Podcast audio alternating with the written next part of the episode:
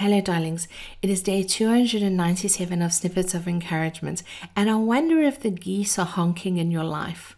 Oh God, what's she going on about? You no doubt thinking. So let me explain. This past weekend, we attended a 40th birthday celebration.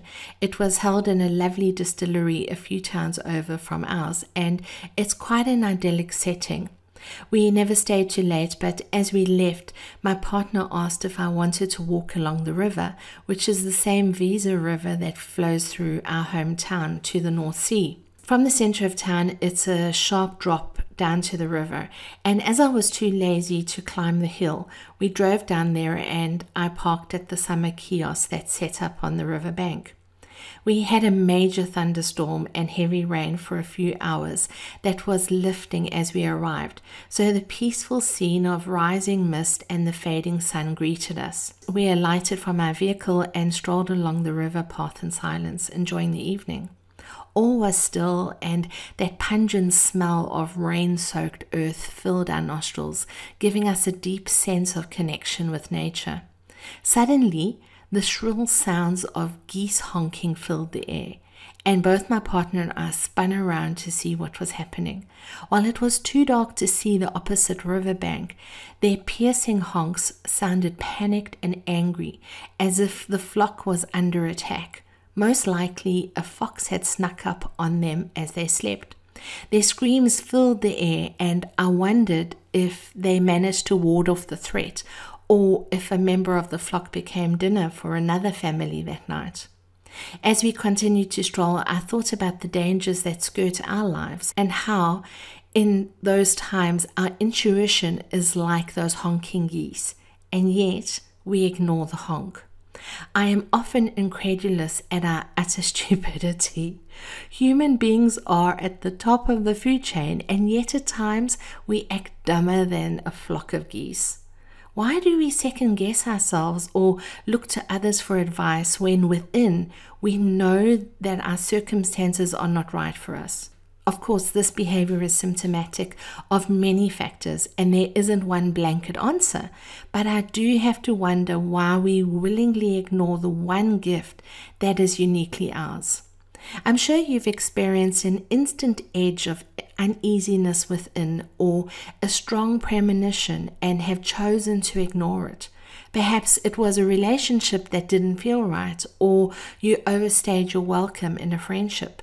Maybe you had a strong sense that someone had bad intentions towards you or others, or you've ignored the warning signs that things are going to change radically in your job. We've all experienced the little foxes creeping up on us in our lives. It often happens that people come to me for advice, laying out what the problem is and then asking for help to figure out the solution. Nine times out of ten, they've described the answer in their question, but will not acknowledge it, perhaps being unwilling to heed their own goose honk. In my life, I've found that I've ignored my intuition because I'm unwilling to let go of what I know to grasp for the unknown. It is much easier to remain comfortably miserable in what you know than uncomfortably uncertain in what you don't know.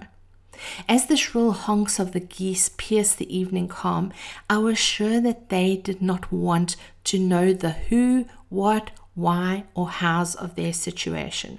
Their only response was, No, this does not work for us. Get away. Leave us alone. You're dangerous. We don't want you.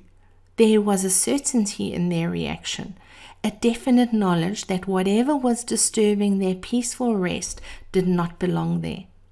On the periphery of our lives, there are those things that our inner geese honk is trying to show us. The question is never what's the circumstances we find ourselves in. The question is always why are we ignoring our honking geese?